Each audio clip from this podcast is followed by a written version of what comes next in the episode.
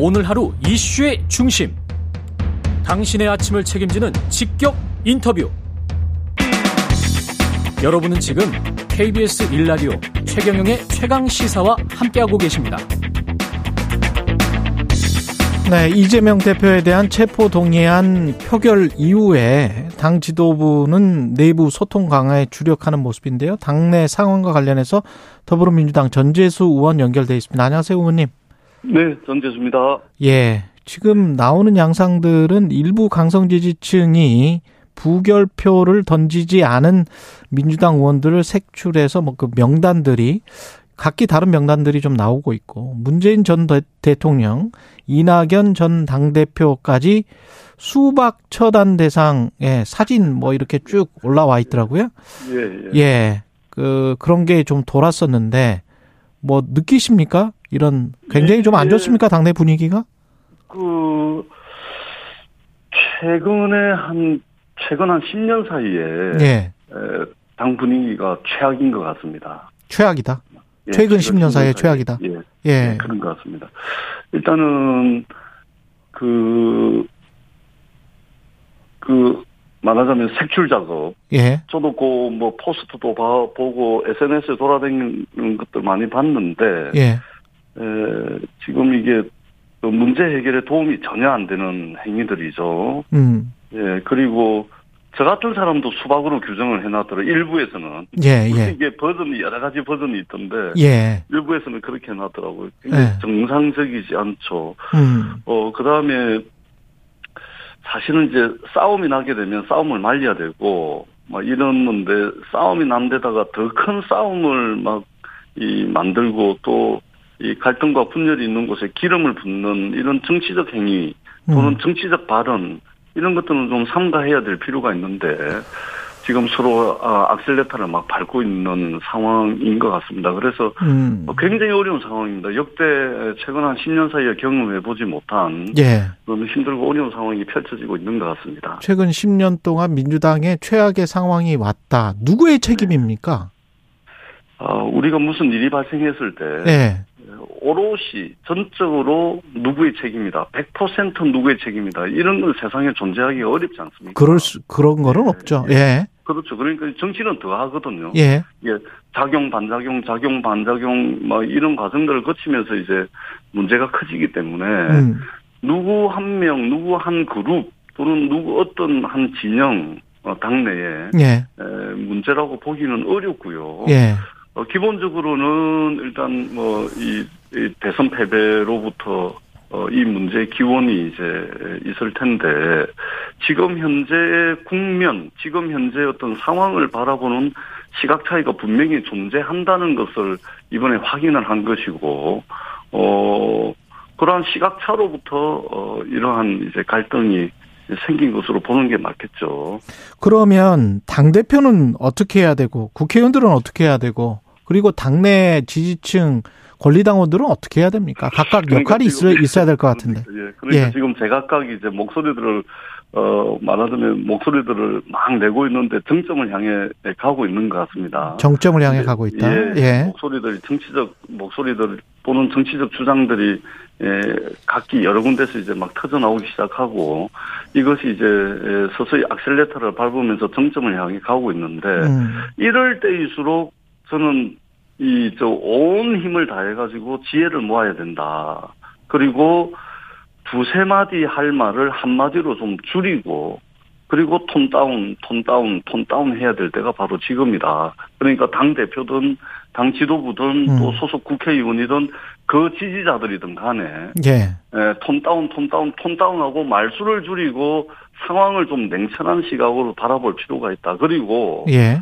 어 과연 나의 이러한 정치적 반응과 정치적 행위들이 어떤 파장을 낳을 것인지 그리고 이 문제 해결에 도움이 될 것인지 우리가 근본적이고도 근원적인 예, 자세와 태도로 좀 돌아갈 필요가 있다. 아, 그렇게 생각을 하고 저는 정말로 좀 말수를 줄이자. 아, 톤 다운하자 이 말씀을 꼭 좀 드리고 싶습니다. 지금 특히 저 같은 경우는 예, 예. 특히 저 같은 경우는 어 이번에 이제 기권 부결 또 뭐 찬성표 던진 사람들이 무슨 공천 문제 때문에 근본적인 것은 공천 때문에 그렇다라고 이야기를 하는데 사실 부산이라고 하는 험지에서 이 저 국민의힘과 경쟁해야 되는 저희들 같은 입장에서는 예. 공천 이런 건 아무런 문제가 아니거든요.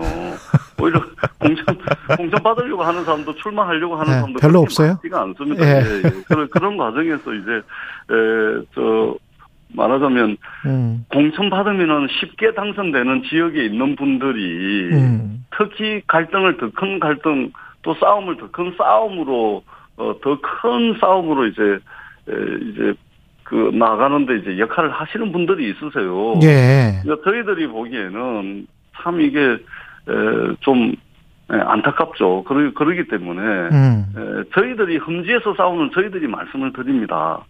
말수를 좀 줄이고 어, 좀 이게 마음을 좀 가라앉히고 과연 어떤 것이 도움이 되는지를 지도부와 소속 국회의원들과 지지자들이 정말로 돌아가야 된다 그런 자세가 되도록 이 말씀을 꼭 좀 드리고 싶습니다. 최근에 이재명 당대표도 비슷한 메시지를 냈는데 그 메시지의 시점이 좀 늦었다는 비판도 있습니다만 어떻게 생각하십니까? 저는 어 시기도 그렇고 음. 그 이제 조금 더 강력한 메시지 음. 그리고 횟수도 조금 더 어, 했어야 될 필요 왜냐하면 이게 지금 표결이 이루어지고 난 뒤에 에, 굉장히 거칠게 지금 이 일들이 진행이 되고 있는 거거든요. 예. 그런 측면에서 저는 어, 어, 당 대표가 조금 더 강력한 메시지로 더 이제 횟수도 한두 번 조금 더 더 해달라. 예, 네. 지지자들에게 예. 그리고 물론 이제 국회의원들에게도 어, 그런 메시지가 꼭 필요하다고 생각을 합니다. 그렇기 때문에 에,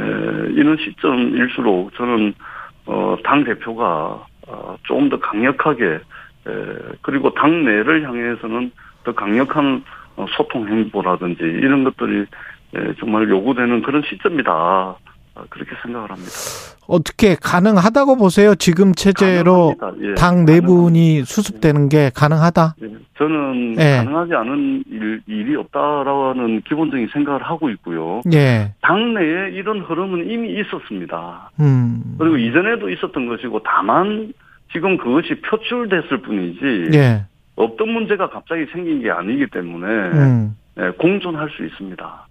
아, 근데- 그 지혜를 찾는 것이 예. 예, 정당하는 사람, 정치하는 사람의 의무라고 저는 생각을 합니다. 예. 좀 더 구체적으로 가보면 당 정치 혁신위원회에서 권리당원 여론조사를 당무감사에 반영한달지 또는 뭐 총선 경선 과정에서 공천까지도 어 넣는달지 뭐 이런 것들을 이야기를 하고 있는 것 같은데 그게 이야기는 진- 하고 있습니까? 검토는 하고 있습니까? 예, 저도 이제 정치혁신위원회 위원인데 그렇 그렇잖아요. 예, 예, 예. 근데 예. 이것은 아젠다 세팅 과정에서 음. 아젠다 세팅 과정에서 그 부분만 발췌를 해가지고 아. 지금 이제 강성 지지층들하고 이게 갈등이 이 격화되니까 이 그것과 결부지어 가지고 어 기사를 내보낸 거예요. 아. 네, 그러니까 예. 어 전혀 상관없다. 그리고 민주당은 어 대한민국 정당 역사상 그야말로 모범적인 에, 공천 시스템을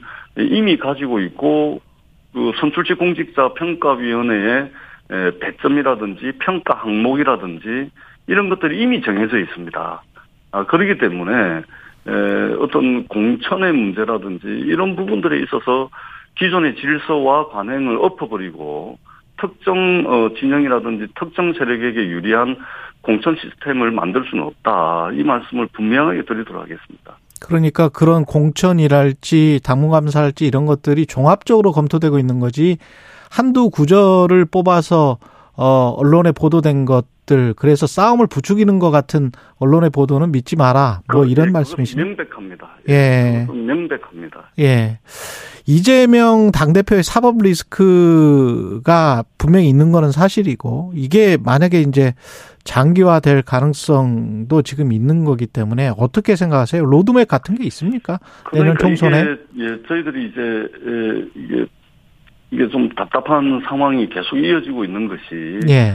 예, 사실은 칼자루는 윤석열 대통령과 어, 검찰이 쥐고 있는 겁니다. 칼자루는? 칼자루를. 예. 예. 왜냐하면은 저희들이 우려했던 것이 뭐냐면 어, 대통령 선거 과정에서 검찰 공화국을 우려했던 거 아닙니까? 예. 많은 국민들이 검찰 공화국을 우려했는데 이 검찰 공화국의 실체는 뭐냐면 국정 운영이 위기에 처했을 때 또는 대통령 지지율이 하락했을 때 또는 집권 세력이 어떤 국정 운영의 에너지를 필요로 할 때 바로 그 시점에 수사라든지 기소 권한을 가지고서 말하자면 국가를 경영하는 것이 이제 검찰공화국 을 우려하는 그 실체였거든요. 예.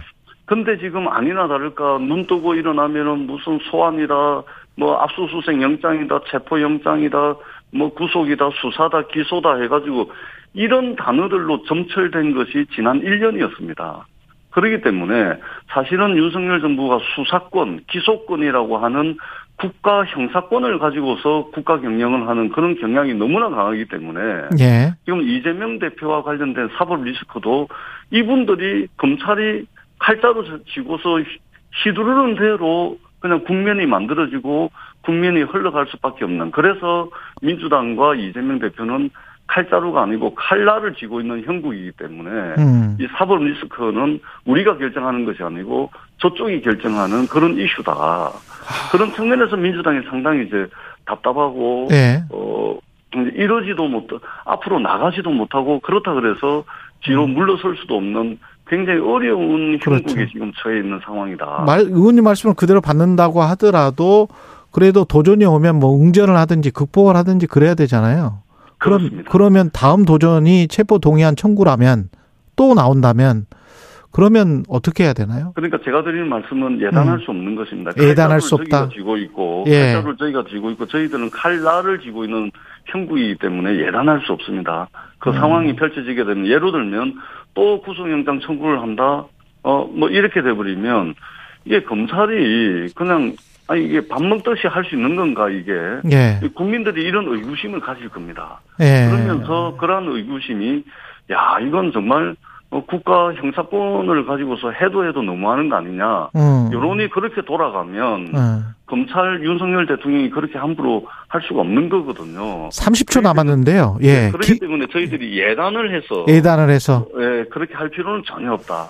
예. 이 말씀을 꼭 드리고 싶고 다시 한번 말씀을 드리고 싶은 것은 이럴 때일수록 온 힘을 다해서 우리 민주당과 지지자들이 지혜를 모아야 된다. 이 말씀을 제가 꼭 드리고 싶습니다. 알겠습니다. 여기까지 듣겠습니다. 예, 민주당 전재수 의원이었습니다. 고맙습니다. 네, 고맙습니다. 예, KBS 1라디오 최경련의 최강사 1부는 여기까지입니다.